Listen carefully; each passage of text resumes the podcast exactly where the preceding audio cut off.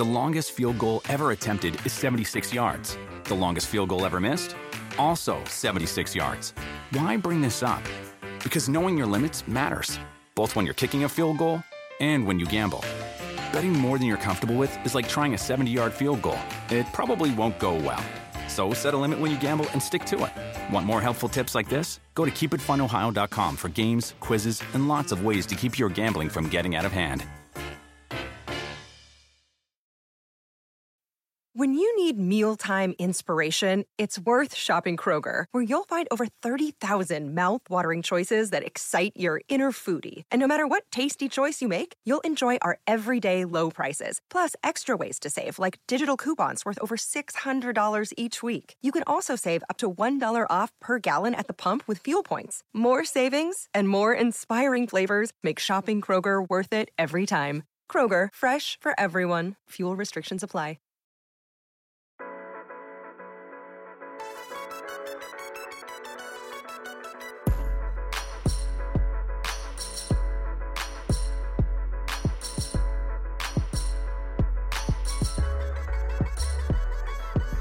Hey everyone, welcome to a good football show. I am Matt Stroup, and this is part two of your Week 13 fantasy preview episode. On part one of the preview, our crew covered the Thursday night game, plus Bucks, Falcons, Chargers, Bengals, Giants, Dolphins, Washington at Vegas, and Jags, Rams. Today, we're hitting the remaining eight games. I'm joined by, as always, by John Daigle, Pat Daugherty, and Denny Carter.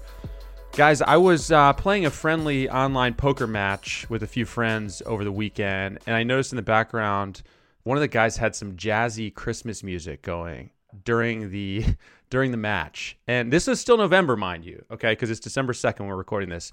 So it begged the question for me, when is too soon to start blaring the holiday tunes in the lead up to the holiday? Any date? In an ideal world, there would be a law against playing Christmas music before December 1st. I honestly think that you would enjoy people would enjoy their Christmas music more if they waited until like I don't know December 10th or even the 15th. You get 10 days, 10 Yeah. solid days of Christmas music.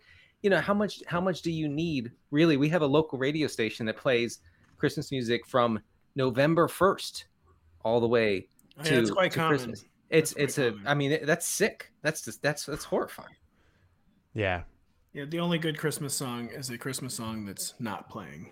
Yeah. Um, Well, I hate to be one of those people, but yeah. how, I'm, how do we feel about Christmas jazz? Because I personally really enjoy some Christmas jazz. Christmas jazz? I mean, I've got a trash can in my office, Denny. and Wow. I might just have to projectile vomit into it. Wow.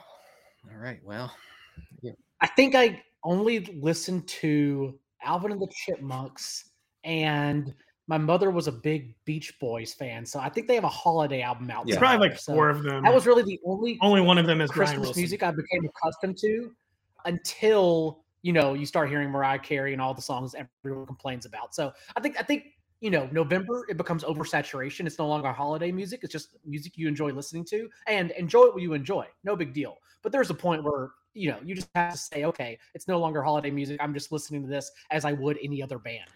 It's Muzak, M U Z A K. I, I, re- I, I really do think there's something to to a concentrated holiday situation, you know, where instead of celebrating Halloween from I don't know Labor Day until Halloween, you narrow it down. You know, you put out your Halloween stuff Right. in in the beginning of October, middle of October, even. You have two three weeks of it. It's then you take it down, but you had a nice time. It was a good it was a good little respite from the Nice rest of the year. We need to do the same with Christmas. The thing is, Christmas culture has run amok completely. Yeah, I feel like regardless of when the pageantry actually starts, every year I have a moment where I'm out in public. I hear the song Last Christmas start playing and I just collapse on the floor in agony. I'm just down. Like I cannot Why? I cannot move. I, I just find that song just like so cripplingly overplayed. I'm sorry to anyone who Oh. likes it, but it's just Oh, like overplayed. just wanna- Okay. I just want to just lie down. No, it is overplayed. You're right. Well, this is. I think Denny's hit on an important point. It would be more tolerable if it was like December fifth, like uh, Yeah. seven to ten days after Thanksgiving. Like you don't need to be in Panera or as it's known in St. Louis, St. Louis Bread Company, and hear Bing Crosby's White Christmas on November second. Right. That's just not. That's not serving anyone well. You know, it's still like seventy-eight degrees here in the mid continent now that time of year, and it just doesn't make any sense. All right. Well, I had a major dilemma today with which 1 p.m. seven or eight point spread to start with, but I think we'll start with the 1 p.m. game with the highest total. That's the Vikings at the Lions. PointsBet has Minnesota favored by seven, a total of 46 and a half. Obviously, no Dalvin Cook for Minnesota for their foreseeable future, so plenty of talk about them maybe going a little more pass heavy the rest of the way. Uh, Daigle, do you think that can come to fruition in a game that we think the Vikings are going to very much control? Why not? And if they do go more pass heavy, you know where the ball's going to go. Since they discussed Klint Kubiak getting the ball to Justin Jefferson more as a squeaky wheel narrative a, a, few weeks back, it's three games in a row now where Jefferson hasn't dipped below a 28% target share. They're literally just feeding him targets now, as you should. The Seahawks should take note with DK Metcalf. I don't know if y'all talked about that yesterday, but maybe we'll eventually get to that as well. Overall, that's what's happened as Jefferson has emerged finally as their true wide receiver one. We also have seen that without Dalvin Cook and two spot starts this year, Alexander Mattison got every single running back target, all 15 in his two starts. So I think we know at least where the ball is going to go for the Vikings in this matchup.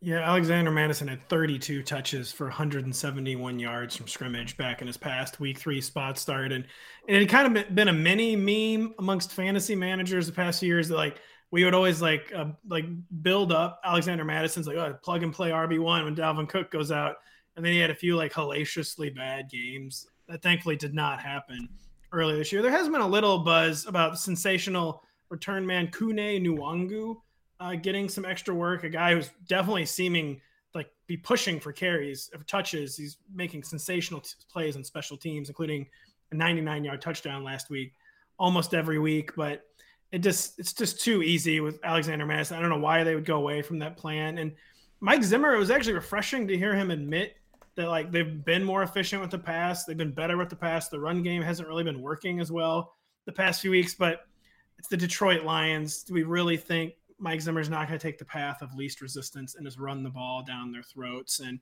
it's such an amazing setup for Justin Jefferson and Adam Thielen and Tyler Conklin but it's very, very, very difficult to envision Alexander Mattison coming out of this game with 20, like his absolute floor for carries, and more than 30 touches is very much in play.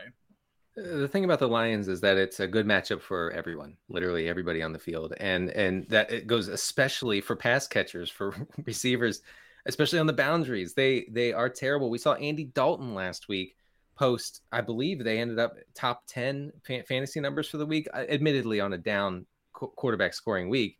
Nevertheless, it was Andy Dalton. Yeah. So yeah, it's a great matchup for every. I, I think I think all the Vikings can get there in a sense. So as for the Lions, D'Andre Swift is expected to miss this game. We saw Jamaal Williams get 20 touches for 83 yards on Thanksgiving in that game that Swift left early. So, Denny, your enthusiasm level for Jamaal Williams is? It's it's not on the chart. It's I would I would say it's off the chart, right? At the at the moment, I get uh, far too excited about you know one B running backs when they get the full workload, but here we are with Jamaal Williams last week with D'Andre Swift out after 10 snaps against Chicago. Williams set new season highs in snap rate, 63%, and carries, 15. And while catching his the most passes of the 2021 season, which were five since I'm sorry, since week one.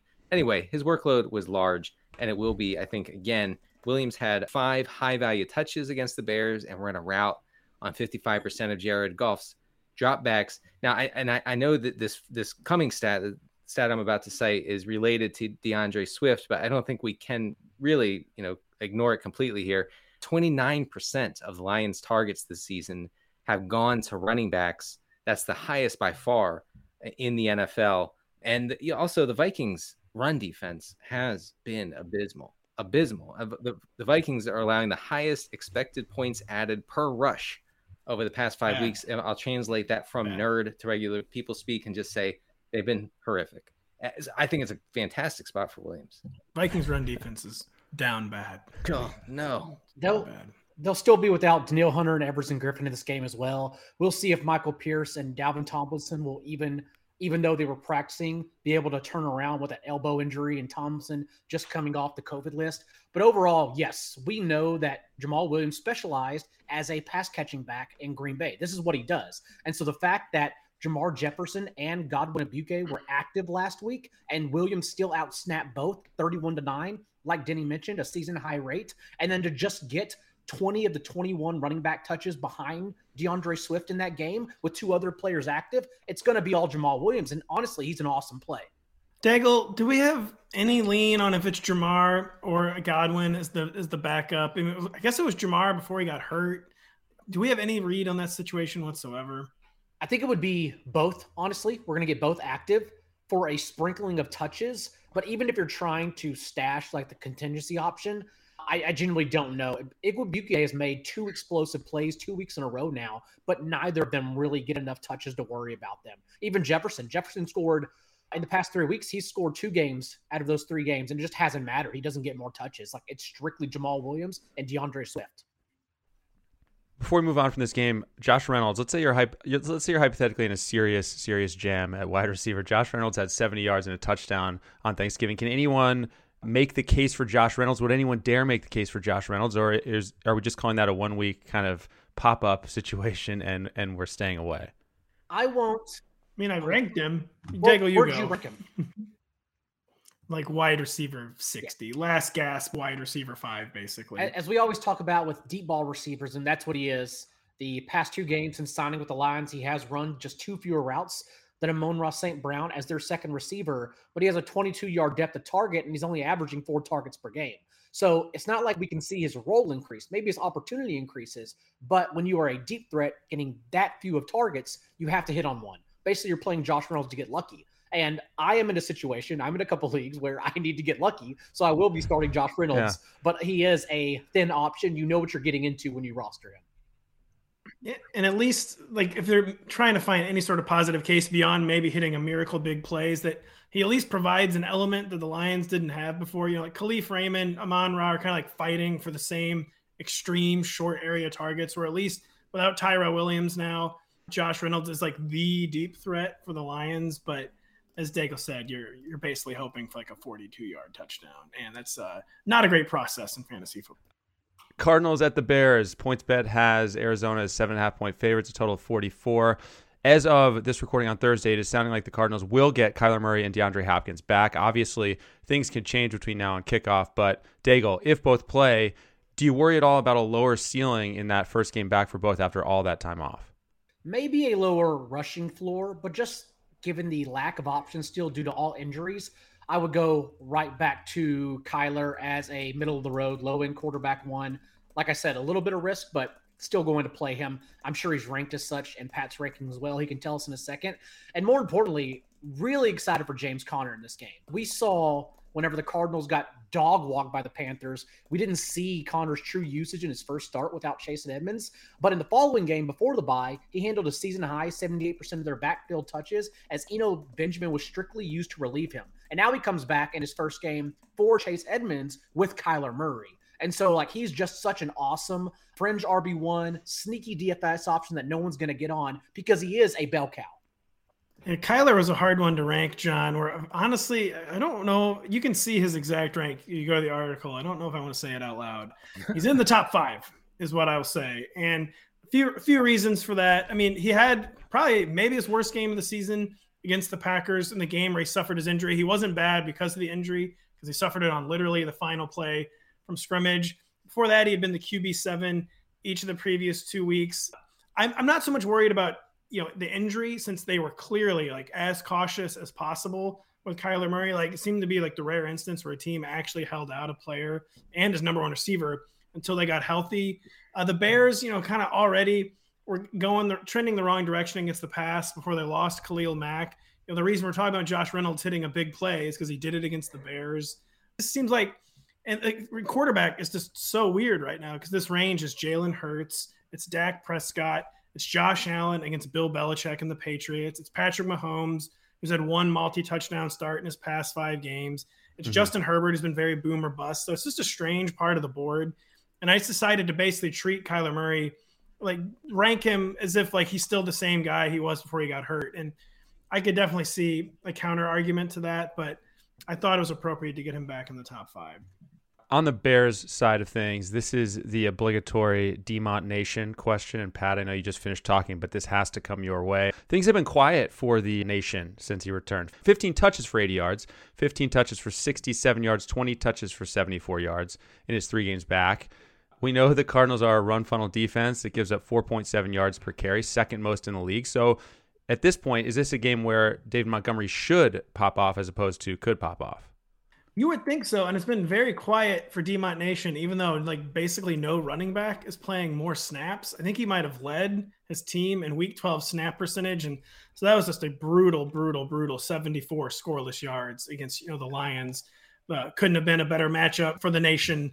But like you said, the Cardinals, that's where you want to beat them is on the ground. That's where I'm sure the Bears, you know, Justin Fields is coming back. That's where they're going to want to focus their attention is on the ground, and it's tough. I mean in theory, on paper, you would maybe profile this as an RB1 setup. I'm sure no one's really ranking him as an RB1. I didn't, I hedged, but still a high end, mid range RB2 for a good matchup.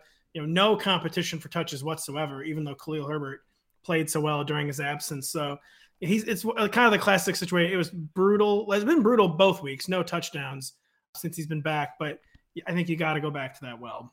By the way, you mentioned Fields. Like just reading the tea leaves and reading the blurbs on NBC Sports Edge, it kind of seems like it's going to be another Andy Dalton week, right? Or, or does anyone feel like it's going to be Fields again? I kind of think they're trying to save their job right now, right, with Nagy, and so they think they oh, have yeah. a better chance with Dalton. Correct me if I'm wrong, buddy. Uh, but yeah. Denny's thought this all year, by no, the way. I, no, that sounds right. I, I think that Matt Nagy yeah, Matt Nagy desperately wants to start Andy Dalton, and so if if, if Justin Fields is like, I'm a little sore, I'll be like, all right, kid, you're resting Hold until 2024. You know, and, uh, and yeah, I think it'll be Dalton this week. And we've seen the past two games now with Dalton. Darnell Mooney has had a 29% target share. And this, of course, has come without Allen Robinson, Marquise Goodwin also leaving last game. So you have to see what's happening with those two receivers. But Darnell Mooney, 29%, Cole Kmet at 19%, even though they're still doing the thing where they take him off the field and Jim, give Jimmy Graham all the end zone targets. So even though Kmet, like Ugh. everything is trending, even his routes run this past week, over 80%, they're all trending up, but he still literally gets taken off the field where it matters most in scoring touchdowns. Denny, where are you on Mooney this week after seeing him go for five for 121 and a touchdown and five yeah. for 123 yards in back to back games? I have to say mea culpa on Darnell Mooney on Thanksgiving. Pat ran some receivers by me and said, Are you playing these guys over Darnell Mooney? And I confidently say, Yes, yes, yes. Everybody. Josh Reynolds, easily. Everybody over Darnell Mooney. And I was incorrect.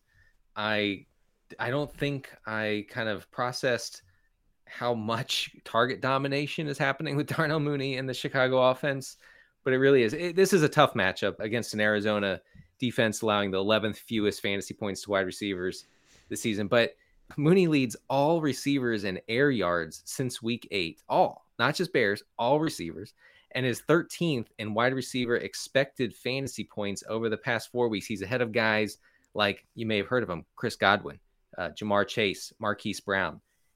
You know, really impressive stuff from Darnell Mooney since he, the baton was sort of passed to him as the obvious wide receiver one in this offense. I don't even think it matters if Allen Robinson plays at this point. I mean, he didn't practice on Wednesday. We're we'll see about Thursday, but I, it doesn't. It wouldn't scare me scare me off of Mooney. Let's say that.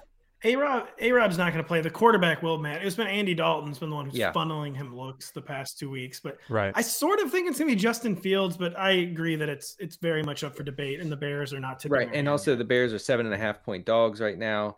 At least when I was doing this research, and you would think that they would be forced into a pass heavy game script, even if that's not really what they want to do. The Eagles at the Jets, our friends at PointsBet have Philly as seven point favorites, a total of 45. So, first things first for Philadelphia, Jalen Hurts is coming off that brutal game against the Giants, had a PFF grade below 50, has also been dealing with that ankle injury. I mean, earlier in the week, there was even talk the Eagles might rest him and play Gardner Minshew. It's looking like it's going to be Hurts. He was a limited participant on Thursday. Daigle, if it is indeed Hurts, I mean, do you think we could see him run less? And altogether, what do you think all this means for Miles Sanders and Boston Scott, who my, Boston Scott, by the way, didn't practice due to a non-COVID illness. So a complicated situation here all around. That would be the concern that he runs less. Having said that, just to get in limited back-to-back sessions and then still tell media on Thursday that he's going to play. I'm sorry, Wednesday that he's going to play. Thursday was Miles Sanders telling everyone he's going to play. I would still have confidence in him as a low end QB1 with a high rushing floor. And then remember, before the Jets literally just moved out of the way for the Texans, they were allowing 7.3 yards per play, nearly 40 points per game, and five contests after their bye. So it just happens to, so that they ran to the Texans last week, and that's why their defense looks better. We still have the utmost confidence in whomever is healthy between the Eagles and Jalen Hurts, and then the running backs, which right now on Thursday, Boston Scott, Jordan Howard did not practice. We'll see how that shakes out. If so, that means we just go right back to the well, for better or worse, with Miles Sanders. Or whoever's on the practice squad right now and gets promoted on Saturday and then out carries Miles Sanders on Sunday. So Miles Sanders was a full full participant on Thursday. Yes. Pat, I mean, well, I think he had nine carries last week, dinged up that ankle. Like, can we can we go back there? I mean, how much how much confidence can you have even in a great matchup that they're going to give him enough carries for it to matter? I really don't think that you can. I wrote in my rankings article this week, like the only consistent pattern with Miles Sanders is the Eagles finding reasons not to use him. And you know, Jordan Howard and Boston Scott are both out this week. I don't think that'll happen. Then obviously he's a clear cut, probably top 24 option in a game that not even like the Eagles can screw up the Jets. They're almost be impossible for Miles Sanders to get fewer than 15 carries, likely fewer than 20 but if Boston Scott plays and you know they're saying it's not a COVID illness and players almost never sit if it's a non-COVID illness, I'm ranking Boston Scott higher than Miles Sanders. I basically am not paying attention to anything anyone says about Miles Sanders anymore in the Eagles coaching staff, or really even the Eagles media, because basically when the going gets tough, which it did last week for the Eagles, which maybe they weren't expecting against the Giants, they don't give Miles Sanders the ball. They just don't trust Miles Sanders. They don't like Miles Sanders. And He's like he's the ultimate Lucy with the football. And if both those guys are out, of course, yes. But if Boston Scott plays, Jordan Howard probably not going to play.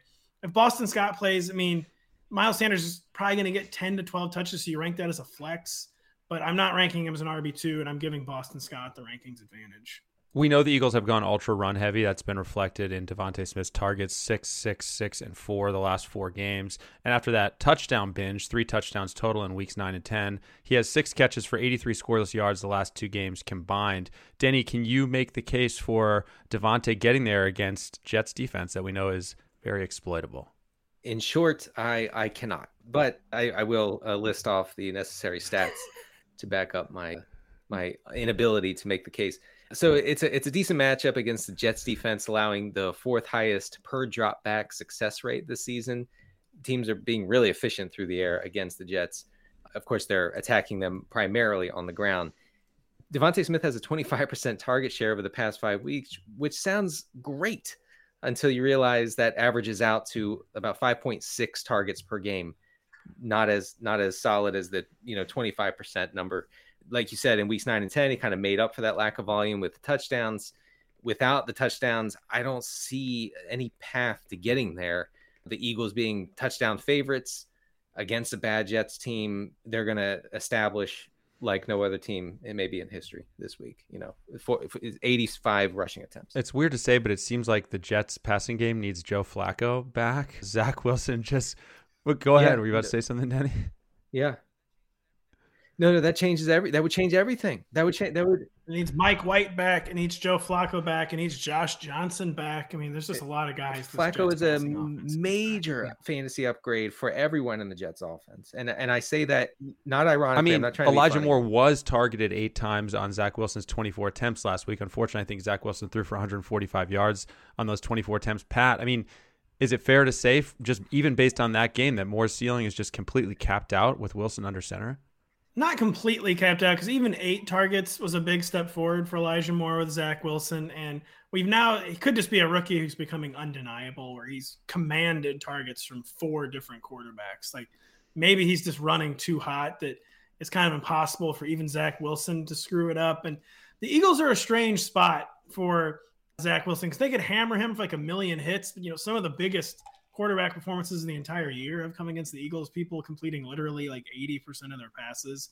It's probably not going to be Zach Wilson, but last week was, I thought, just enough to, to see from Zach Wilson. I mean, I, I get he could see a lot of Darius Slay, I guess. Elijah Moore, that, that's a problem. But like the eight targets from Zach, that was like just enough. I'm like, all right, well, Zach Wilson's like finally getting the memo a little bit on Elijah Moore. The good thing is you at least know what you're to with Elijah Moore and playing him this past week, season high in routes run on Jets dropbacks. And like we mentioned earlier, eight targets. So the usage is elite, but it's a matter of can you outperform whatever Zach Wilson does? And so at least he's on the field if you want to play him. That's not saying you should play him, but at least you know what you're getting a receiver now on the field, whereas even that wasn't happening prior or earlier this season. So it's really just a matter of uh, risk tolerance and playing Elijah Moore as a wide receiver four now, since we know he's talented. It's just Zach Wilson. It's all always comes back to Zach Wilson. Fourth game on our list of eight is the Colts at the Texans. PointsBet has Indy as eight and a half point favorites, total of 45. Now, Jonathan Taylor followed up that five touchdown dominant performance against the Bills with 83 rushing yards and a score against the Bucks. Daigle, we see at Texans on paper, and obviously we instinctively think it's a phenomenal matchup. Is it as good as we think? Is it better? Like, what? Like how glorious is this matchup? It is absolutely the best. We saw Taylor's floor last week. That was a game. Recall that the Colts called 26 passes in a row at one point in the second half, and Taylor's floor was nearly 20 touches for 94 yards and a touchdown. And remember, in this game earlier this year, he had five rushes of 10 plus yards, leads the league in rushes of 10 plus yards. And now you get him having this increased role basically without Nyheim Hines. So Jonathan Taylor, it doesn't even need to be said, is just very obviously the RB1 of the week and the top player in fantasy this week. Not even close. No one even has anything else to no one even has anything else to say. What else is there to say? No, I mean it's a it's a it's a frightening ceiling for for Jonathan Taylor. Like I think fading him in DFS is probably the most dangerous thing I'm ever going to do in my whole life. I mean, this guy's so good. He had 97 yards from scrimmage against the Bucks. You know, one of the most foreboding and a touchdown. One of the most foreboding and a loss run defenses in the NFL. So I, I do. I my, I pray for Jack Easterby's Houston Texans. I'm I'm remind I'm reminded of early. Don't, this... Danny, don't fade him. You can't. He's only hundred more than last uh, week. I mean, I want to feel alive, John. Come on. I I am reminded oh, of early in the season when Pat w- was like, "All you got to do is just lock Derrick Henry right into that DFS lineup every week." You started with Derrick Henry, and I, now I'm, I'm getting sad because I'm thinking about Henry being hurt. I'm sorry. Okay. Also for the Colts, Michael Pittman had that midseason surge where he scored five times in five weeks, which was pretty fun. The last three games, though, he has been quiet, averaging less than 50 receiving yards in that span. He did have 10 targets against the Bucks, which is encouraging. But Denny, can we can we trust this man this week in fantasy? Yeah, it, trust is such a subjective word. I you know, and and I, I don't want to say yes, you absolutely can trust. Can we play him? Do you play him? Yeah, you're probably playing him. he was very close to a big day against the Bucks. By the way, he got like you said, 10 targets, led the team. He he kind of slipped on a pass route that probably would have resulted in a touchdown against Tampa, which is really unfortunate for my lineups.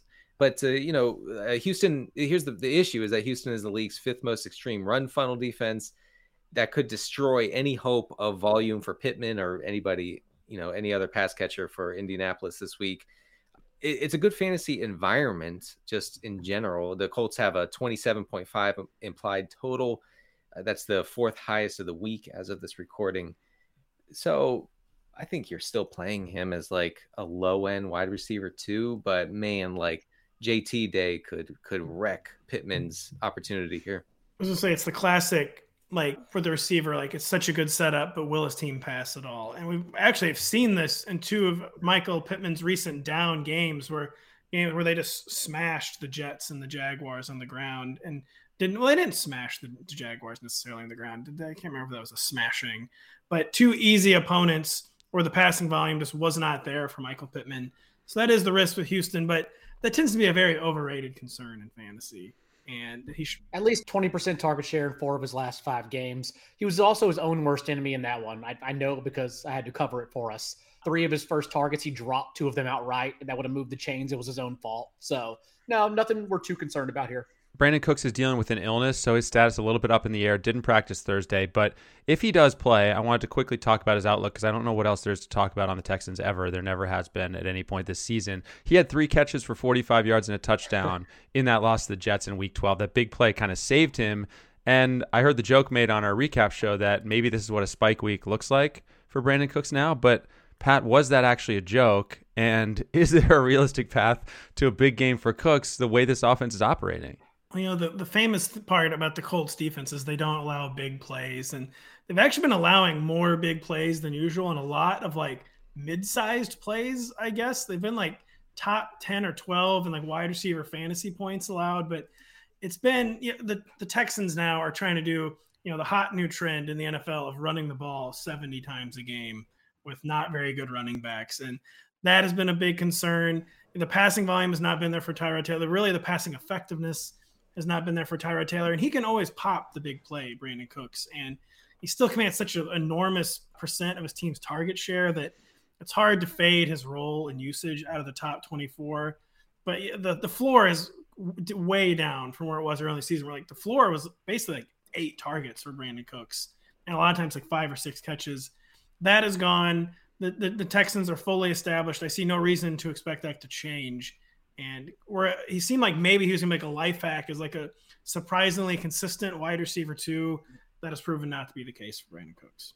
I was about to say it's not even really the volume. It's literally like and over the last month since Tyrod Taylor returned, they're the worst offensive DVOA. I don't think they have 100 yards in the second half since Tyrod Taylor returned. It's been absolutely miserable on it's offense no matter what they've tried.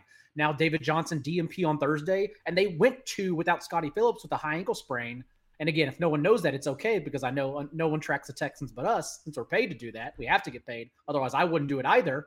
They went. They've gone to a two running back system now with David Johnson and Rex Burkhead in back to back games. And David Johnson got injured last week. So if you're desperate, again, just like Josh Reynolds at running back, uh, Rex Burkhead isn't the worst option if David Johnson plays, but only if you're desperate. Yeah, that's what I was going to say. Matt said, uh, you know, the only person to talk about is Brandin Cooks and the Texans offense. Why won't the media talk about Rex Burkhead? Why not? Why can't we talk about Burkhead? You guys didn't want to talk about Mark Ingram earlier in the year, though, when he was getting those hollow carries. So I just figured we just weren't going to talk about that was three. Either. That was three running backs, if not four. Now they have no choice. Maybe they give Royce Freeman touches. He was active for the first time last week, but he didn't get a single touch. I can't imagine they will give him carries. I think it's just going to be Rex Burkhead in this case.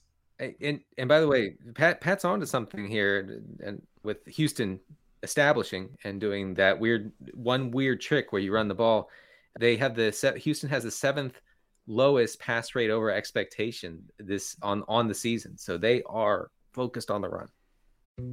Dietz and Watson's been making meats and cheeses the right way since forever. What's that mean? It means never cutting corners, ever. It means cooking, not processing. It means our Virginia brand ham that's cooked to perfection, then twice baked to layer the flavors. It takes more time, but you can taste the difference. We come to work every day to do it the right way, even if it's the hard way. Because if it's not right for us, it's not right for you. Dietz and Watson, it's a family thing since 1939. The longest field goal ever attempted is 76 yards. The longest field goal ever missed? Also 76 yards. Why bring this up? Because knowing your limits matters, both when you're kicking a field goal and when you gamble. Betting more than you're comfortable with is like trying a 70 yard field goal, it probably won't go well. So set a limit when you gamble and stick to it. Want more helpful tips like this? Go to keepitfunohio.com for games, quizzes, and lots of ways to keep your gambling from getting out of hand.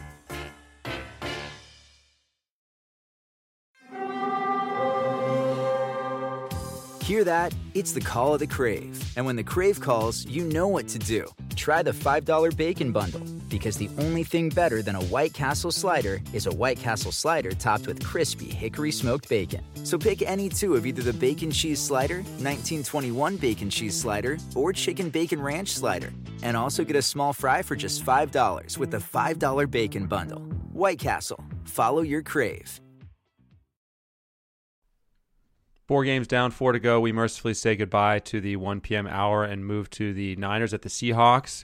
PointsBet has San Francisco as three point favorites, total 45 and a half. Let's start though with the Seahawks offense. We all saw this attack look horrendously broken in the Monday Night Football loss to Washington. And we at least saw Tyler Lockett put up 96 yards, doing all that damage pretty early. DK Metcalf, though, just one catch for 13 yards a bit of a squeaky wheel narrative this week with Russell Wilson saying they need to get in the football. Daigle, with all of that said, how bleak are things this week for Russ, DK, and Tyler Lockett? I mean, they just seems like they come out and say something every week about their offense. It just never matters at all. There's a real chance the 49ers just break the NFL record for time of possession in a single game in this one because their yeah. run first offense already predicates sustaining long, long drives. And now you factor in this offense for Seattle which has averaged four and a half fewer plays per game, the next closest team. And since Russell Wilson returned, not only scoring on just three of their 30 drives, and that includes those eight completions for 86 yards and a touchdown this past Monday night that they just ha- came from nowhere with two minutes remaining. But also, they've only averaged 19 and a half minutes time of possession since Russ returned. They don't hold the ball, they're not efficient, and they don't score. It's literally the worst case scenario for everyone involved. Like you can look and say, well, yeah, DK Metcalf, Tyler Lockett running 90, 90% of routes. So at least you know where the ball's going. Yeah, but they're still, they're not even in the top 40 in routes run per game because the offense doesn't give them volume to run routes. So it's just genuinely a disaster for everyone. Yeah.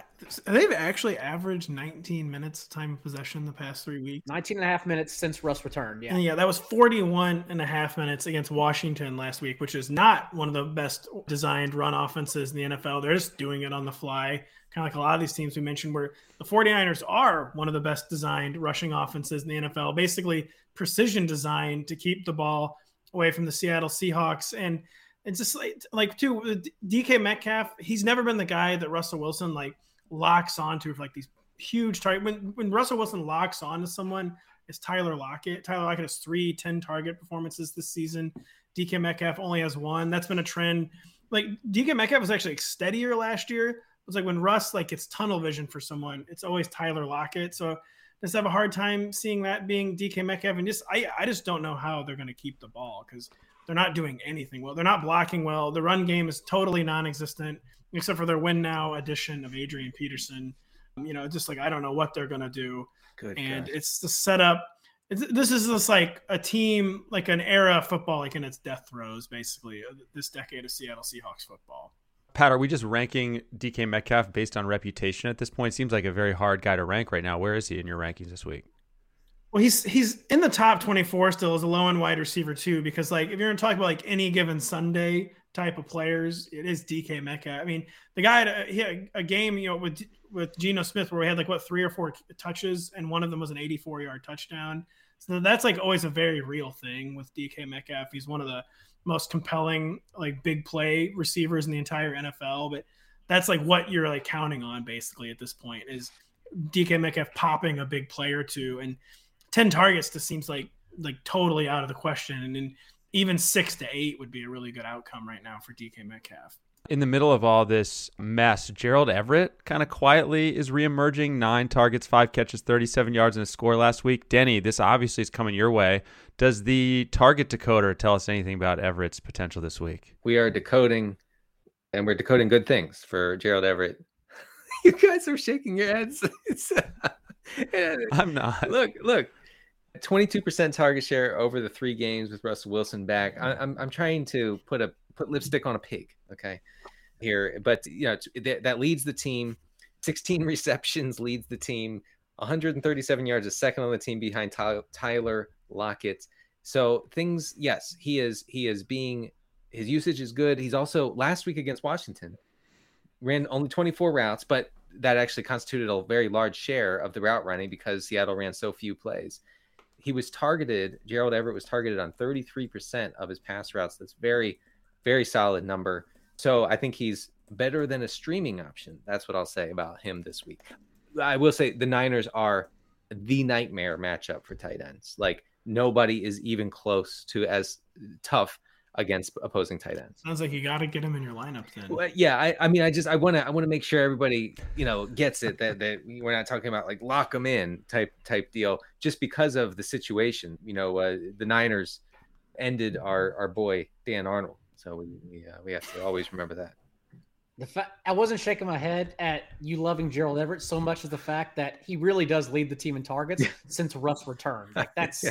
Offensive. That shouldn't happen when you have Lockett and DK Metcalf on your team. Yeah. And by the way, Lockett has outgained DK Metcalf 234 to 70 in the three games since he's been back. And Ridiculous. this Russell Wilson, there's just no way this guy is healthy, and there's no way he's not being affected by his fingers. He's had a lot of like uncharacteristic accuracy issues too and they, they just need to shut this whole thing down and start planning for their next era of Seahawks football.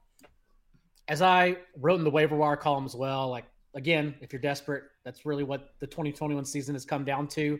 DeeJay Dallas, you know, just fine if you need if you need a really thin play. Just the fact he played a season high 60% of snaps, matched Alex Collins with eight touches each. Like I have confidence he could be a RB2 with an explosive ceiling if they ran more plays, they got him more touches and didn't involve all the players that matter. But also, like now officially signing Adrian Peterson, and we're pretty much on a countdown clock until they call him and promote him to the active roster. Like that's the issue here. Man, how pumped is Pete Carroll about that? He is, he is so excited.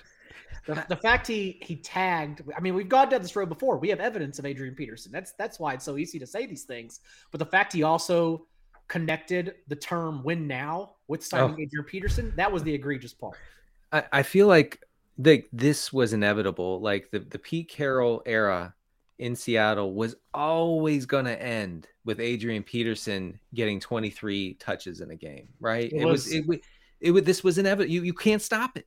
It was, if you Photoshop Pete Carroll's face on the Thanos' body, looking down at the gauntlet, and it's just five stones of Adrian Peterson's face. That was it's all inevitable. We should have seen it coming from the very beginning. Yeah. Oh man. Okay, well, for the Niners, no Deebo Samuel. So on the one hand, the stars seem to be aligning for a big opportunity for Brandon Aiyuk and George Kittle. But Pat, we also heard Daigle mention a minute ago the Niners potentially just annihilating the record for time possession in this game. So how does this matchup look, all things considered, for the Niners' presumed top two pass catchers? Well, the way it, what it really looks is a top five day for Elijah Mitchell, who bookended his Week 11 absence with 27 carry performances. He had 32 touches in Week 12. Just a, a mammoth total for a rookie running back, a guy that Shanahan is just clearly totally in love with. And on the Elijah Mitchell front, you know, he won't miss Deebo Samuel stealing goal line rushes. That was annoying for Elijah Mitchell managers. He will miss him kind of like scaring and like softening up the defense. Like there's no, I mean, Deebo Samuel had basically become like someone to fear on the ground and they're sending him in motion for so many, basically all of his big runs, he was sent in motion and just find the edge every single time. That had to be freeing up some space for Elijah Mitchell, but nothing to worry about with Elijah Mitchell. Brandon Aiyuk, you know, 85 yards in three of his past four games. A lot of those, the target totals have been all over the map, though. Like he had 91 yards on three catches, I think it was in week 12. Like that's not a great formula, but there's just it's such a narrow target tree, right? I mean, Jauan Jennings, who had not had a roto blurb in like two years, was the like the fill-in number two receiver last week after Deebo Samuel got hurt. He got scored two touchdowns, by the way. So I guess if you're into that kind of thing, he's the number two this week. But Brandon Aiyuk, he's he's top 20 this week. He had already been trending towards top 30. You have to get him in their top 20 because the target share is just going to be enormous. George Kittle, I mean, we saw the risk. He'd been living off touchdowns, unlike something he had never done before. He's, you know, one of the ultimate touchdown disappointments, like Julio Jones. But the floor will fall out sometimes in these run-heavy offenses, especially when you're an elite run block yourself, like George Kittle. But I mean, any given week, you can still count on like four to five catches and five to six targets and good touchdown odds. And last week, like as a, as a real risk, the one catch game, but that's still the exception rather than the rule. And yeah, the narrow targeted tree, target tree has to help George Kittle this week. That's why it's it's going to be really interesting to see because there are a lot of ways this offense could go and heighten ceilings of particular players, increase particular roles. Deebo Samuel uh, was basically James Conner the past two weeks. He logged as many snaps from the slot as he did the backfield. He totaled just six targets and two catches the past two games. Yeah. But he was averaging six carries per game yeah. because he had become literally their backup running back in that span rather than just getting targets from out wide. And so now, if we're not getting those six carries from a wide receiver, does that mean we replace them instead? with Brandon Aiyuk getting carries? Do we see more voluminous passing offense for to heighten Aiyuk's ceiling? Does George Kittle, since we know he's not going to fall flat on his face that often like last week, does he soak up more targets? There's just a lot of ways we can go. Either way, I think we're just at least confident in Elijah Mitchell still being the workhorse in this offense. Dale, I do think Aiyuk will probably get like two to three rushes. Uh, I guess maybe oh, okay. Jeff Wilson could just be more involved this week. Jeff Wilson was really not involved at all last week. But I mean, Brandon Aiyuk, they have mixed in as a rusher before, and I would not be surprised at all to see two to three carries. Also, something kind of like buttressing his wide receiver two floor. Great, great word choice. He did have a carry last week, his first in a few weeks. Went for four yards. Thrilling stuff. The all right. the Ravens What what, what did Denny say? What did Denny say? He's canceled you. No, no, no, no. I was I, I was agreeing. That's thrilling.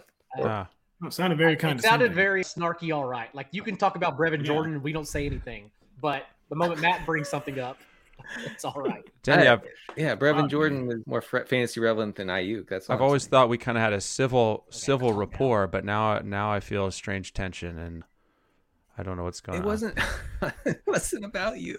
okay, okay, we'll move on. We'll try to move on to the Ravens at the Steelers. PointsBet tells us that the Ravens are four and a half point favorites with a total of 44. It really doesn't feel like the Ravens are eight and three the way that things have been going, but I have confirmed that they are in fact eight and three, despite the fact that we have now seen Lamar Jackson struggle in his last two active games. The first time when he struggled, we said, well, that was Miami's blitzing scheme causing him problems.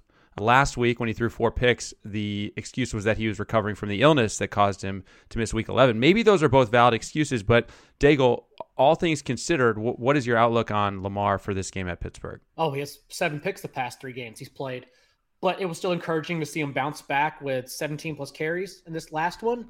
And now we get a Bengals or a Steelers defense that the Bengals just had no issues whatsoever running over. Lamar Jackson, essentially the Ravens running back as well. Although I do expect it to be heavily Devonta Freeman and Latavius Murray to a lesser extent still, as we've seen them become a two-headed committee. But overall, uh, I would not worry about the Ravens this game. I would expect this is the one they get back on track, especially because we've seen so many times this year, like injuries, inconsistent. But the COVID list, you test or land on the list like Tuesday, you're out. You're not playing on Sunday. TJ Watt, I don't think we're going to get it at all amid all the other injuries the Steelers are dealing with. So just a good bounce back spot for the Ravens offense as a whole. Yeah, Daigle hit the nail on the head. Where the Steelers' defense is just already crumbling. Joe Haden's not practicing. T.J. Watt seems to be very much on the wrong side of questionable. And we have the Bengals rushing attack. I mean, I know that uh, the, the Ravens' rushing attack isn't what it was last year uh, just because of the personnel issues, but it's almost impossible to see Lamar not getting home on the ground and providing that excellent floor. And they're gonna, you know, there's gonna be a point of emphasis to get the passing attack on track. And Marquise Brown, you know, still getting 10 to 12 targets. There's just they've like that that's not the Ravens pass. They're, they're not going to keep leaving this much meat on the bone, basically. And Lamar has as good of claim as any quarterback uh, in the league to QB1 overall status this week. Denny, with that in mind, trying to get the passing game going, what are your thoughts on these Ravens receivers? I mean, Rashod Bateman, we keep talking about the potential for him to have a breakout game, but he just went four for 31 last week. Marquise Brown getting those huge target totals that Pat said, but the the yardage has not been following. So, what's your perspective on these those guys for this matchup? I think it's pretty clear that Marquise Brown is still the the number one receiver in this uh, Ravens offense. He had a team high 10 targets last week. He led the team in air yards, even though it was only 68 air yards and a, and a horrific passing game performance by both teams, honestly, but also the Ravens. So Joe, the Joe Haden injury, I think is significant because, you know, Pat mentioned a minute ago, but he has his foot injury. He's still not practicing. He missed last week against the Bengals, and the Bengals really, really picked on his replacements who were in, for some reason, man coverage against Tee Higgins and had no chance. And so Joe Burrow re- went after those guys the entire game. I would expect Lamar Jackson to do something similar here. So yeah, I mean, I I think that you know Marquise Brown. Obviously, you're playing you're playing him. I think you can have some confidence in him accessing something of a ceiling here. I don't want to overstate things, but it, it's almost like the Steelers' offense looked broken last week. Now, Diontae Johnson Clay, Yeah. and Chase Claypool are still salvaging some value in the midst of that wreckage. But what about Najee Harris, a season low 37 yards from scrimmage last week? Pat, can he bounce back? Are you are you genuinely worried about the way Najee's trending, or not at all? Just considering you know the usage we've seen from him this year. I'm not really worried uh, in general, but you know the Ravens, like the, the place to beat them is the air. Not that they're like a shutdown run defense, but still much more vulnerable through the air. And it has been concerning with Najee Harris because we went through essentially two months where it didn't really matter what the who the opponent was, like what the game script was. Like he was going to get 20 plus touches. They just found a way to make that happen. And now that has not happened in back to back weeks 17 touches and 11 touches. And one of those was a shootout kind of where they were trailing for a while against this uh, against the Chargers. So I guess maybe not like amazing game script, and then you know awful game script. So I've seen him not get home in kind of two different situations. Uh, I guess the Ravens won't blow out the Steelers. I mean, Vegas doesn't seem to think so. Four and a half points sounded very light to me, though. That seemed kind of shockingly light, actually, for the Ravens. And it is possible that this offense is just so broken, running so poorly right now. The, the, the carry counts are going to be super volatile for Najee Harris. You can probably still count on four to five catches every week, even though he didn't get that last week. But I guess in general, I'm still considering Najee Harris every week. I'm just assuming he's going to get 20 plus touches.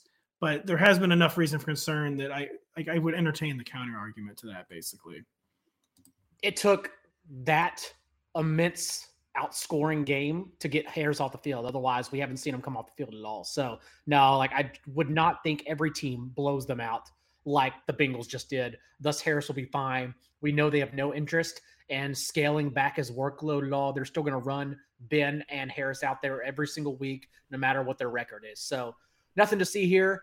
And I will say, like, it's not sexy at all, but we know what's going to happen. Like Roethlisberger's going to get 40 plus attempts, and he's going to throw them within three yards of the line of scrimmage. So Diontae Johnson, Chase Claypool, like they're still just fine options because we know even Freiermuth because we know exactly where he's going, and we know he's not going to throw downfield. And he stayed until the bitter end of that game against the Bengals to get that touchdown. I think it was like made it, cut it from forty-one to three to forty-one ten. Right? That was he yeah. was in just at the very finish for no good reason.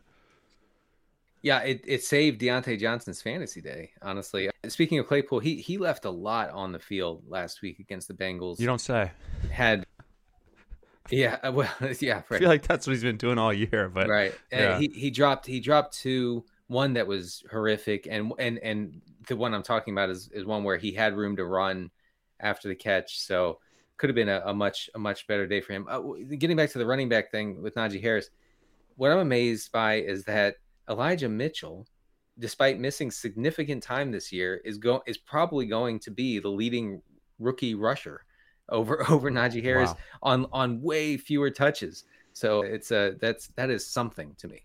I I was revisiting some best ball stuff. Like it still amazes me that people talk like so in depth about best ball right now. It's week 13. We still got six weeks to go in this thing, trying to win some redraft championships. But I was revisiting some stuff and remember, like a major talking point was stacking the 49ers for weeks 15 through 17. But unless you stack Jauan Jennings and Jimmy Garoppolo and Elijah Mitchell, like none of it's going to get there at all. So maybe I personally should uh, step back a little bit on the stacking for weeks 15 through 17 next year. It was good process. As my wife left me, that's that's what I told her. I will say I don't have I don't have any numbers to back this up, but I, I do think Chase Claypool is probably one one of the handful of the most frustrating players to actually watch and have on your fantasy roster this year. So many, yeah. so many almost plays, mm-hmm. but it doesn't yeah. doesn't actually and, count. And Denny Denny said it well though. A lot of it was at least left up to him, like Pittman, his own worst enemy. Mm-hmm. I've seen some people like cite his air yards, but we know Claypool's air yards don't matter. Those are prayer yards. Roethlisberger can't connect downfield. So more manufactured touches would certainly help.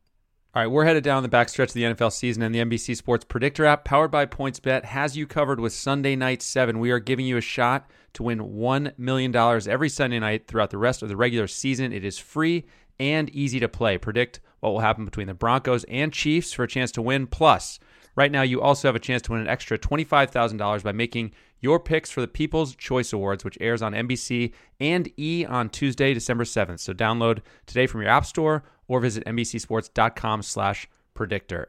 And speaking of Sunday night, on Sunday Night Football, it's the Broncos at the Chiefs. PointsBet has Kansas City as nine and a half point favorites, a total of 47. Guys, we are going to answer one of those questions from the aforementioned Sunday Night 7 coming up. But first, let's break down this game.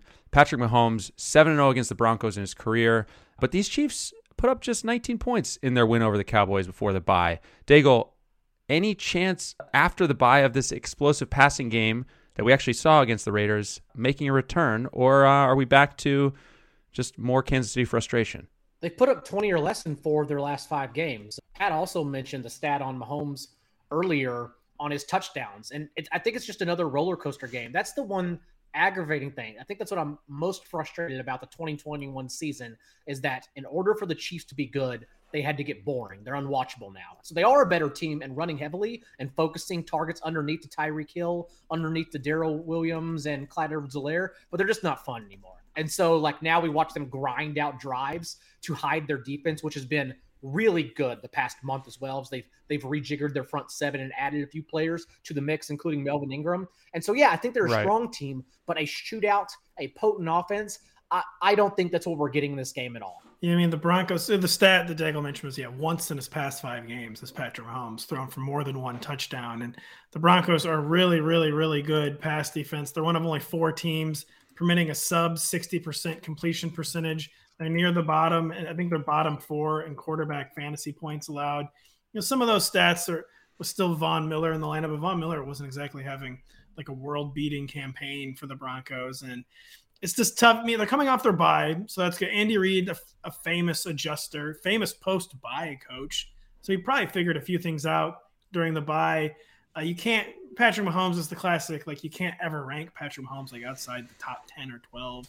I was like the QB seven or eight because the, the the blow up potential is just there every week, but it's just hard to see a path to one of our classic patented Patrick Mahomes games, just considering the way he's playing and considering the opponent.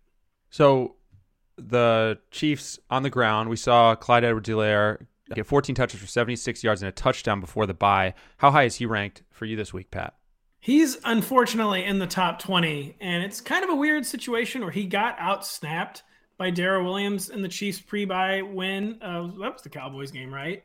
He actually out snapped CEH, but CEH out touched him 14 to 6. CH handled the ball, I think, on 14 of 32 snaps. So kind of the classic. He wasn't back up to his typical playing time allotment, but when he was in when he was in the game, they were prioritizing touches for him. I can't see like the post bye adjustment being like, all right, we're going to go back to Darrel Williams.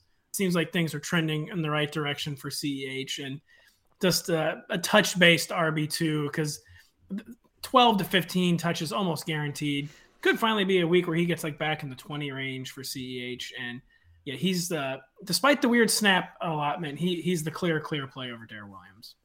His 70% share of backfield touches was his highest since week two as well. 30% for Darrel Williams, which is his lowest since week two. I do think we see an increased role. I, I just think that now with 14 days off, we're going to get what we will get from CEH the rest of the season. Hopefully, that is an increased role. We are doing a little wish casting here, but overall, I do think now being a more concerted offense that hones in on running backs for targets. Maybe it was because Darrel Williams earns targets. He has been their better pass catching, but maybe they actually feed CEH more for four to six per game. And that's actually kind of what I'm banking on for the rest of the season. We'll get to the Broncos backfield in just a second. First, though, uh, Denver only threw it 25 times in that win over the Chargers last week. Obviously, they don't do not want to air it out in any way, shape, or form. But with Kansas City favored by nine and a half, Denny, could we see any of these Broncos pass catchers produce fantasy relevant day? I mean, because we certainly didn't see it last week. Maybe you know it's just it's hard for me to say that Teddy Bridgewater can support more than one or possibly two, depending on game script, pass catchers as you know fantasy relevant type guys. We we have not seen it lately for sure. The Broncos have the ninth lowest pass rate over expectation over the past four weeks, so they're trying to keep it conservative on the ground, like basically every other NFL team over the past half season, which is great. The Fantastic. pass is being outlawed. It's right. really- it's right. Passing the ball has been canceled, uh, unfortunately. So, and and and Daigle mentioned Kansas City's de- defense is not the pushover that we had in the first half of the season. Like right. they're not just they haven't just improved; they're they're actually good. You know, ba- based on expected points added, they are the fourth stingiest defense over the past four games. Kansas City opponents have the third lowest drop back success rate uh, since things kind of turned around for them in week nine. So this is, I think, this is a really ugly spot for the uh, Denver offense in general. But The Chiefs defense does that every year, by the way, where they come out looking like the Yeah. Seahawks, and then the second half of the Right. season, they're always like a lockdown unit. So, speaking of that Broncos backfield, Melvin Gordon reportedly 50 50 to play on Sunday as of Thursday afternoon. We're recording this. How high would we see Javonte Williams climb? Uh, we're talking about the matchup not being great, but the opportunity would obviously be likely phenomenal. Where are you on Javonte if Gordon is ruled out? I was just pulling this up to look at it because I hadn't really considered the question yet because I didn't think Melvin Gordon would actually sit until the report this afternoon. I sort of feel like if Melvin sits, they're still going to go with the two man backfield with, I guess, the other guy being Mike Boone. But Yeah. you'd, I'd probably still slide him probably ahead. I'd probably move him up to RB 15. I have him RB 20. Ah. I'd probably move him up to RB 15 ahead of Darrell Henderson. Is that what I think I would do with Javonte Williams? So a very high end RB two, even though I would be expecting some Mike Boone work. Okay. Any final thoughts there, Dave? You, you look like you're pondering. You have a pondering look on your face. No, that's yeah, that's that's about where I'd have him. I do wonder how much they would use Mike Boone. Last year, recall we saw Melvin Gordon average 20 touches per game in the five games I think it was. He played without Phillip Lindsay, so maybe maybe they treat Javonte like a workhorse. Yeah, I, I, would like to see again. I'd like to see Javonte without Melvin Gordon. Since even last week, Javonte got there, but there really wasn't a change in anything. Melvin Gordon was still heavily involved and was still just fine. That's the whole argument for Zeke and Tony Pollard. It's the whole argument for Javonte and Melvin Gordon. And the other one's been just fine. So whatever. Also, in Dago, there would be there would be the sky high upside because Absolutely. even if they get down multiple scores, we know the Broncos are going to have to keep running and a big play threat. Every metric, you know, keeps grading out Javonte Williams as one of like the most explosive backs in the entire NFL. If he finally got like that kind of monster workload, you know, like that many big play chances, he could go straight. Also, there are two two things going on with the receiving corps here. For the Chiefs side, is that Mecole Hardman has been eliminated entirely. Actually, fifth in routes run among their receivers in their last two games. Byron Pringle second with 64 to Demarcus Robinson's 46. So it's Byron Pringle, but also he's only earned three targets in that span. He doesn't earn targets even though he's a second receiver. That's why the running back has essentially become their third receiver behind Tyreek Hill and Travis Kelce. And on the other side of the ball, it's just like you can't use Courtland Sutton at all. Jeudy has a 22.5% target share since he returned in week eight. Sutton has 11% in that time. And Tim Patrick has more air yards than Sutton as well in that time. Just like Sutton is a wide receiver five or six, genuinely, until he proves otherwise. Okay, we mentioned Sunday Night 7 before, so the final question on this game is a quick around the room here. Who wins this game and by how many points? Pat, why don't you step in first here? The Kansas City Chiefs, and what the line is, what, nine and a half or something? They'll win by uh, 10 points. They'll cover. The Chiefs are going to win and cover. That's what I'll say. I like the Broncos to cover, Chiefs to win by six. Chiefs by 14. All right.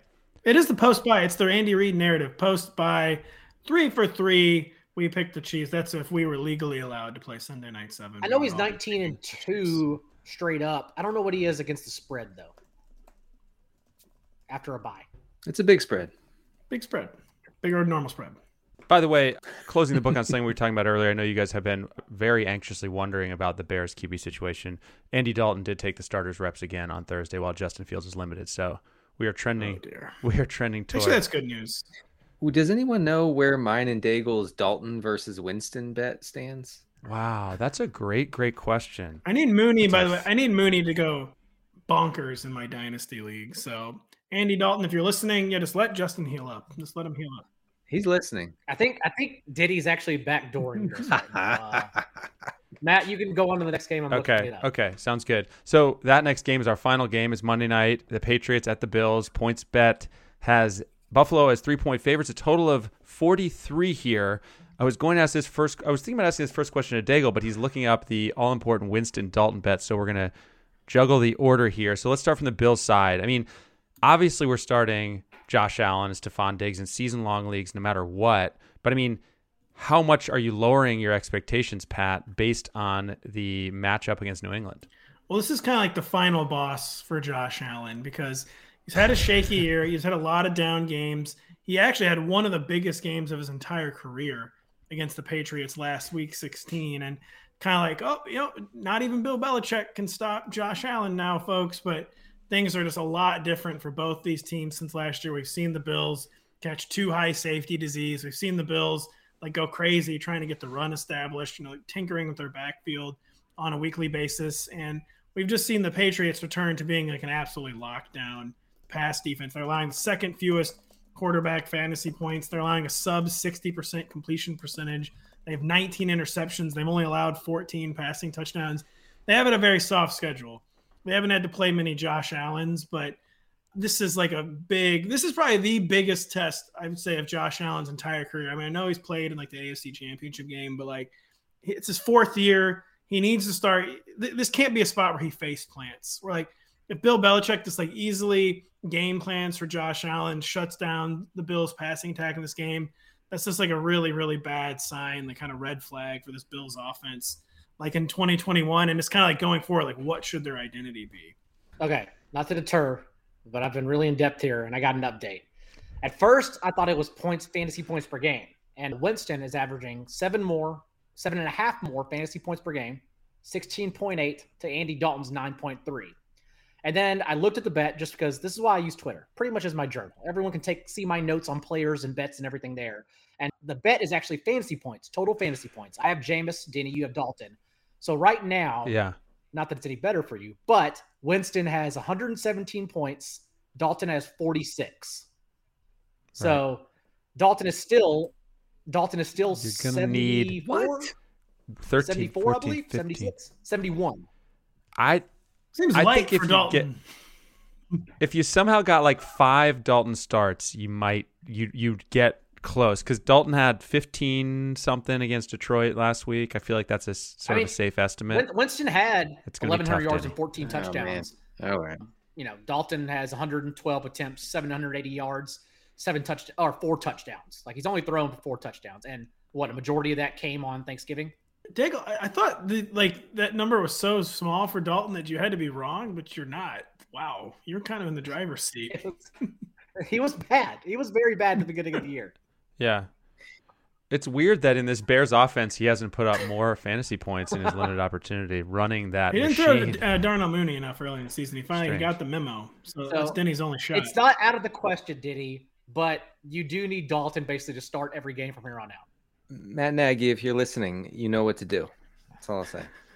So, does anyone agree with me that Josh Allen's entire reputation is on the line this weekend? Th- This game has gravitas. This is this is uh, this feels like the the biggest game, the biggest regular season game in of the year, certainly. Maybe of the past couple years. Like this is huge with the Patriots looking inevitable, with the Bills struggling, you know, like they are. So man, yeah, huge game. And yes, people will be talking quite a bit about Josh Allen's failures if the Bills can't win this game. It's the classic game. Like someone's getting exposed. Either Josh Allen's getting exposed, or the Patriots are getting exposed as the product of a soft schedule. It's the favorite kind of NFL game. Just when you know someone's leaving this game like exposed and giving people to tell something to talk about all week on like seventh take or whatever the shows are. You know where they shout at each other and like Denny, you're talking about how huge this game is. Clearly, you didn't watch the Falcons Jaguars last game or last week, or you just forgot that that happened because you can't throw that kind of hyperbole around. Right. When you got North we've got Florida versus happening. Georgia and that that rivalry with all those people there. They don't like each other. They don't. They don't like each other. The Falcons PR team just listing Keith Smith among vote him for Pro Bowl is still the funniest thing I've ever, I've ever seen. At least for Oh, the Bills, boy. though, again, you're starting Josh Allen, but at least you know also the receivers you're starting. It's become very clear. It is literally only Josh Allen, Stefon Diggs, and Dawson Knox. Everyone else sort of just fades away. Maybe you can hope for a big play for Emmanuel Sanders, even though he hasn't gotten there. This is now five weeks in a row. Maybe you can hope Cole Beasley's involved underneath, even though we've seen with Dawson Knox role just continuing to increase every single week since he returned from injury. Cole Beasley's eliminated from the offense as a whole. It is basically Josh Allen and those two guys. What do you guys think's going to happen to Josh Allen? Like, do you think he's going to have a good?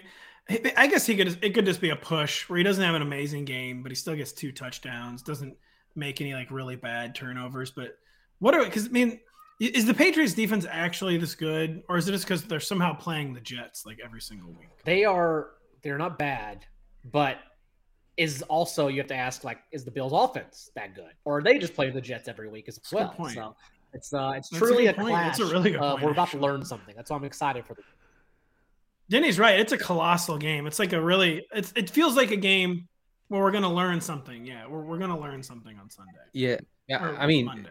the, the Patriots will be just slotted into the Super Bowl if they win this game by by true. by many. Okay, including myself. people are saying. I, I I will say that the Patriots are incredibly vulnerable on the ground. I mean, it, it sounds weird, but like okay. Massive run funnel. They gave up a ton of yards last week to Tennessee. In the, the Titans were running while they were down, you know, down bad. And and sorry, I couldn't help myself. But it- yeah, and, and so if the Bills can do something on the ground, I think that that's that's what they'll do. Is that does that mean it's Matt Breida season? I don't know. As I wrote in the waiver wire column as well, Breida actually handled eight of Buffalo's first nine backfield touches over Devin Singletary, and then he ran the wrong way on a screen pass and got put in McDermott's doghouse until the fourth quarter. Came back had that 22 yard touchdown on a screen. But I do think right. I don't think it's what the snaps and touches indicated with Singletary colossally. I don't know if that's a word over Matt Breida. I think actually Breida is the one like in a timeshare here. So I think both are fine as long as it remains two headed committee, not three headed. Now that we expect Zach Moss to be healthy scratched again. Well, that was the thing, Diggle, is that do I feel like he might be active again this week, and because Sigmund Bloom pointed out on Twitter. I mean, I think uh, as Denny hinted at, I think the Patriots are going to be like daring the Bills to. I mean, the Patriots aren't going to mind being a run funnel. I feel like this week, and they'll be totally happy and like inviting the Bills to try to run. And yeah. that's a more dangerous game than it is with the Titans because Josh Allen's like a total. I mean, Ryan Tannehill's been fine, I guess, in the red zone, but like Josh Allen is like elite in the red zone, and you can't just let the Bills like run and then tighten up in the red zone and like hold them to field goals. That's not going to really happen with the Bills. So this this game is just so fascinating from every aspect. So it doesn't sound like Daigle, you're all that worried about what we saw from Breida because I think if you watched the game and you had played Breida in a season long league or or in DFS or whatever, you you like were really worried until that late touchdown saved his day. It doesn't sound like you're too worried about something like that repeating itself. Uh, well, it comes down to the inactives, like Pat said. If Zach Moss is available again, then I'd be worried and I wouldn't want to play any of them because you couldn't play any of them when all three were active. But if it's just two players, there's only you know one or two directions to go. So I would still pick up Matt Breida in deeper leagues for sure. Speaking of backfield headaches, on paper, this all looks less than ideal for Damien Harris and Rhamondre Stevenson. I mean, both in terms of the matchup and the backfield split. We've talked on this podcast. I haven't, but other people have earlier this week about how a number of Rhamondre Stevenson's carries actually came late in that win over the Titans. After the game was kind of decided, Damien Harris is sort of still the 1A, but he's clearly taken a hit since the emergence of Rhamondre. So, Denny, uh, what's your outlook on this Pats backfield for Monday night? Yeah, you know, uh, Brandon Bolden actually led the New England backfield in high value touches last week against Tennessee. He had four, three for Harris, two for Stevenson. Uh, you know, it's it's pretty ugly. I, I I don't I don't really have like a like a skeleton key for how to figure out who's who's going to do what here for in the Patriots backfield. But you know they we know what they want to do. We know you know we know the Patriots want to be conservative and keep it on the ground. New England has the third lowest pass rate since Week Six uh, when their season sort of turned around. Stevenson and Harris both have 21 carries over the past two weeks. Each have 21 carries. I know that that a lot of that came for Stevenson late in the game against the Titans, but yeah, I, I, think I think he is clearly the the one B. Talking about Stevenson to Damien Harris is one A. Probably Harris is a better bet for a touchdown in this game. Yeah, Harris was much more evenly involved. It was only 11 carries, but he was more evenly involved. It was five of Rhamondre Stevenson's nine carries. Came on one drive in the fourth quarter, and which is you know, a little misleading because he's he's like a legit change of pace, like legit breather back, and that's that's like a real role in a run heavy offense like the Patriots are, but Damien Harris, like Denny says, still clearly the one A, still clearly has the the advantage near near the goal line and in the red zone.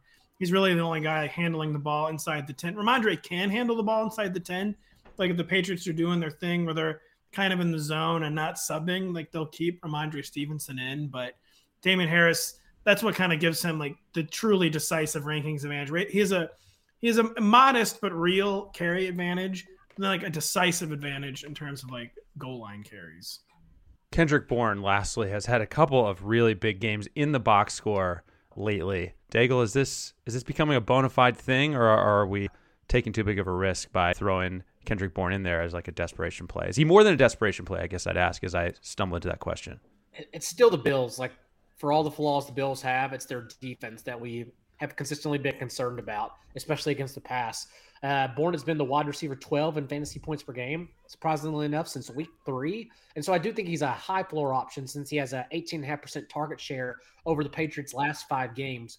But also keep in mind the way the schedule works this year is that every team gets jammed their divisional games at the end of the year. And so Bourne actually plays the Bills in two of the next three weeks. And so as I wrote in the waiver wire column, just temper your expectations because the guy like you thought you were getting, you got prior you're just not going to get in this fantasy playoff stretch, and that's why I'm worried about him overall. And he probably has some Dolphins in there too, doesn't he, Daigle? Yeah, it is weird though. Are, I mean, Dolphins are a nightmare right now. They are. I just had this nightmare vision though. So I mean, this would be the Bills' first game without Tre'Davious White. What if the Patriots like passing attack looks really good, and just like the media narrative is that the Pats are all the way back. We were silly to ever doubt them, and just what if basically like the apocalypse arrives and the Pats just like throttle the Bills? I'm very, I'm pretty sad if that happens. All right, before we go, where you guys mentioned what's going on uh, here on the podcast and on NBC Sports Edge, the website. You know, couple two, three rankings updates over the weekend and back from my live chat on Friday, keeping the ranks update all weekend. And, you know, maybe seeing my allergist for my swollen eye that I cannot stop itching.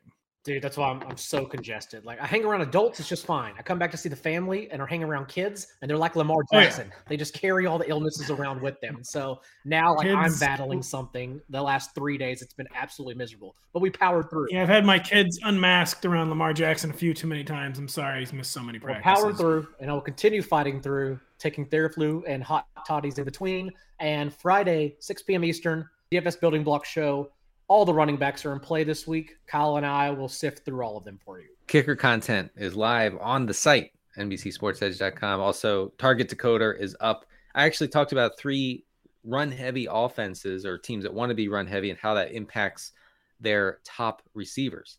So check that out. All right, that will do it for us on this episode. Don't forget to subscribe to the show on Apple Podcasts, on Spotify, wherever you listen. Take a second to rate and review us as well. I want to say thanks to everyone for listening and for watching live with us. Daigle, Pat, Denny, thanks to all of you guys. Good luck in week 13, everybody. For 25 years, Mike's has been making lemonade the hard way. Mike's Hard Lemonade. Hard days deserve a hard lemonade. Mike's is hard, so is prison. Don't drive drunk. Premium all beverage with flavors. All registered trademarks used under license by Mike's Hard Lemonade Company, Chicago, Illinois. Life is a highway, and on it there will be many chicken sandwiches. But there's only one McCrispy. So go ahead and hit the turn signal if you know about this juicy gem of a detour.